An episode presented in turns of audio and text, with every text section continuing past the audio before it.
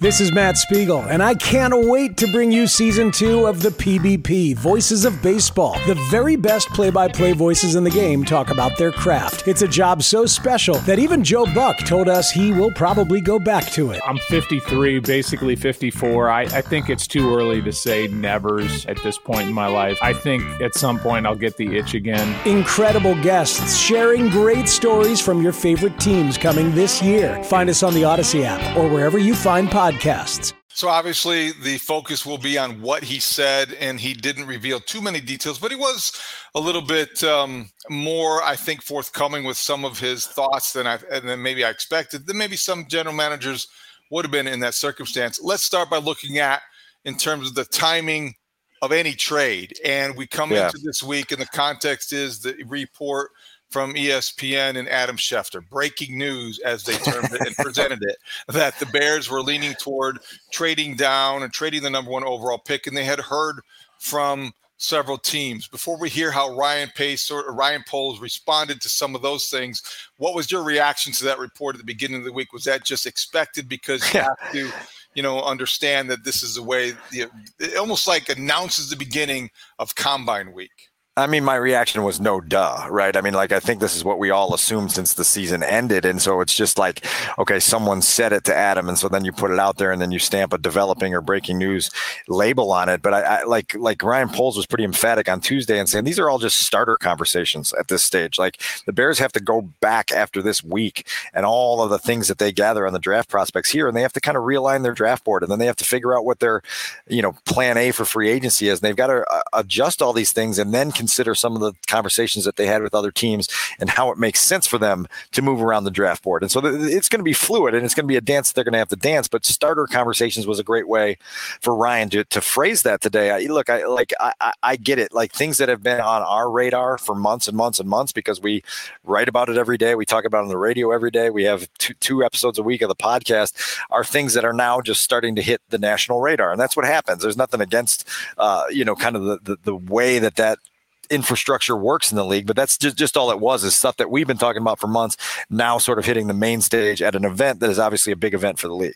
Two specific things that I think he addressed, which were number one, would be when you might consummate such a trade because that's the question. Do you gain any sort of leverage by waiting closer to the draft? Or if you know what you want to do and you get a good offer would you make a deal sooner rather than later and especially before free agency begins on march 13th and then second to that would be how far back from number one would you want to go? Two to the Texans, four to the Colts, nine to the Panthers, or two to four to wherever and trade down twice. And that is what I think those two questions in, in during his time at the podium, Ryan Poles addressed both of them. Scenarios um, that it might benefit us to move, you know, before free agency, you know, opens potentially. Um, but again, when we get back with all the information that we've gathered from here, I think we'll have better direction. just because it would give you a clearer view of, of what you need, or, or, how would it be beneficial? Uh, a clear view of what we need, um, and there's scenarios where you could, you know, add players as well potentially, um, which again gives you some clarity on what you want to do in the draft how and free agency. Sorry, how does having the number one pick change how you approach this week? Yeah, it doesn't really approach we're not going to approach it too much different. We're going to collect the information like we always do. Um, I think the volume of information just goes up. As you sort of gather that information, how are you going to balance maybe the, the, want to add more picks and maybe the value of that compared to a guy you might be targeting up there that you wouldn't right. be able to get when you trade back? Yeah, it's a good question. That's a numbers game I talk about. Um, really getting our draft board set up, see where, you know, if we move to this spot, who's available. I always talk about value, right? So there's going to be certain players that are going to be in the value bucket. How many are there, which is going to dictate how far we can move back. When you have a team that needs so many pieces, is that the ideal outcome for you to trade the pick, get more assets? Yeah, it just depends um, how far back.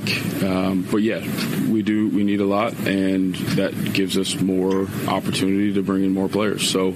Um, it's a good situation to be in for where our club is.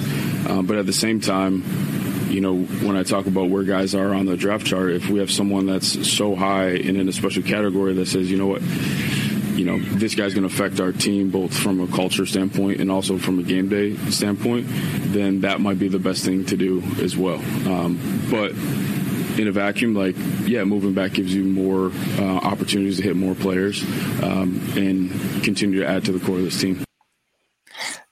David, so the breaking news here is that Ryan Poles has value buckets. Ryan Pace had clouds. Some GMs have tiers. Uh, some have shelves. We've got value buckets now at Halas Hall, and so Ryan's gonna gonna navigate that. In a, a subsequent question, I kind of asked him about the color coding that they use in this regime to to distinguish guys on the board. He said it's blue, red, gold, orange, gray in that order. So for our our diehard listeners, put that on your fridge and memorize it: blue, red, gold, orange, gray. That's that's your tiers of of players that the Bears are to be evaluating in this draft. I love that you asked him as a follow up in that order. Just to make sure, like you would be doing that. And actually, I know why you were doing that because you're going to eventually write something that lists categories with prospects that has guys in that order. Like well, it, a mini Bears board, uh, their own board. Sure, and and some of this right like is him talking a lot today about trying to figure out where to set the floor. Like, how far are you willing to trade back? What level of prospect do you need to come out of the draft with as your headliner of the 2023 draft class? And maybe there isn't a, a situation where you say, all right, we're not going to add a blue player in this draft just because the trade offer and the number of picks we can accumulate to pick later in this draft, again in 2024, potentially in 2025, maybe it makes it worth your while to get outside of that blue tier, blue value bucket, whatever you want to call it. But that's going to be an interesting game that Ryan's going to have to play in the months to come is figuring out, you know, like what is the absolute lowest level of player that we will accept as the headliner of our of our 2023 draft class. That's going to be really interesting to, to, to see where that winds up. Would those players then eventually end up on a bucket list? Perhaps, right? Like, and then we can have our bucket list here, right? For, for what the, bucket list? Uh, I got one. I got one of them for the Bears bucket list. Win a Super Bowl eventually. how about that? Not, build a stadium, win a Super Bowl, find a but, quarterback. You know, I think in that in that bite that we just played, one of the most interesting sort of scenarios that hasn't really been on the radar is Ryan indicating that the, the, the, biggest incentive to, to execute a trade soon would be if you were adding a player in the trade, right? And, and you're at, you know, you're, you're talking with, say, the Colts, and you're able to add a player or two that then changes your uh, approach in free agency, right? Because now you've addressed needs through trade that you don't have to address in free agency. Beyond that, if they're not going to trade for a player in moving that number one pick, well, then you've got a lot more time to play out the end of March and into April and kind of figure out what all's on the table for you and try to try to squeeze the maximum out of it. That's what I think was the most strategic thing about what he said, if that was what he planned. Because when you say something like that, the timing could be affected by whether or not we add a player, because that implies that if you do that, it's going to be before free agency, because you go into free agency and you approach it based on need. And so if you're going to trade with hypothetically the Colts and you move back to four, and part of that package is DeForest Buckner, then yeah. all of a sudden you don't need to go after a defensive tackle as aggressively as you would if you don't trade for DeForest Buckner or Michael Pittman, wide receiver, that kind of thing. That to me was the only potential tell or the only potential plant, if you will, because you don't know in these things you have to almost parse the statements because of what we're describing. Everyone else is. And I think that you're sending messages, whether it's overtly or, you know, privately that I think Ryan Poles, when he said that you have to be, you be conscious of timing and the timing could come sooner rather than later for that reason, that's why it's important. Yeah, no, no question. And, and and look, like the, I think they are eager to see these starter conversations, as we alluded to them, become you know fluid back and forth that then create okay, here's specifically what's on the table. And I, I wrote in a column at ChicagoTribune.com on Monday afternoon that Ryan's going to have to become sort of a, a, slick auctioneer in all of this. And like, I, I, got one first round pick. Can I hear two? Do I, you know, do, and he's going to have to play that game with, you know, a handful of general managers that are in this complex this week and, and figure out what, what he can do to squeeze the maximum out of that number one pick. And that's what you hear consistently from people in that building at Halas Hall. You didn't lose 14 games because you, you, you enjoy having that feeling on Sunday afternoons you lost 14 games, and now the the consolation prize is you get this this one asset that you're trying to treat like an orange and squeeze every last drop of juice out of it so that you can build a team that, that can then not be in this conversation very often when we come to the combine and is instead a team that's just kind of an afterthought on the outside. Before we get to the next clip, the ever I want to look at the last aspect of what he said there in terms of the how far back he will go conversation. Everybody's going to have their own parameters about what they want to get out of this pick. Some will be realistic, most of them won't be because you never know what value you're going to carry from year to year and from team to team. Dan, I would think that if I have the number one overall pick and I'm Ryan Poles and my roster needs everything, I want to do a couple things with it. I want to make sure that I make a trade where I can get a future number one draft pick, number one. So that's got to be part of the package. Secondly, but I don't want to move so far down that I lose out on what he referred to as a blue player. And I think yeah. in this case, with this draft, that to me is Jalen Carter or Will Anderson. I would favor, again, my own personal David Haugh is the general manager for a day type of thing.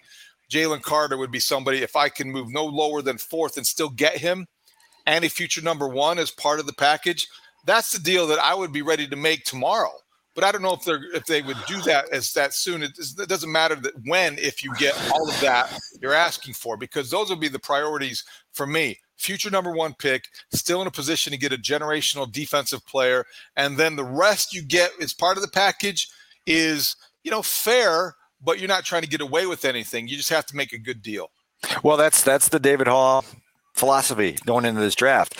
I was on a call last week with Daniel Jeremiah, the NFL Network, who said you know, the Colts are the team that makes the most sense for the Bears to trade with, but the team that they should be targeting is the Carolina Panthers. Because if you move from one to nine, what the trade charts tell you you can get back in terms of future number ones and have another number one for 24, have another one, number one for 25. Well, now all of a sudden, if you're willing to maybe accept a red player in one of those three first round picks, but you're able to get two blues out of it, it's something as uh, that Ryan Poles that you have to consider that you can't look at 2023 as its own entity, that you have to look at this as this big picture that he's been trying to look at it as. And so that's where it's like it's really exciting, I think, for the Bears, and it's you know you can understand why they have this enthusiasm for this process, but it also like the, the, the wealth of options. It's almost like a kid in a, a, an ice cream store with 80 flavors. It's hard to figure out which one you want because so many of them are appealing in different ways, and you've just got to figure out what what suits you in that moment. And so that it, like I'm really really excited to get to the end of all this two months from now, and then just kind of be able to get Ryan. Uh, decompressed and then able to kind of fill us in on on some of the ebbs and flows and the things that he didn't take and the other considerations that he had and the, the deals that he almost made. It's going to be really cool up the road to learn more about all of it.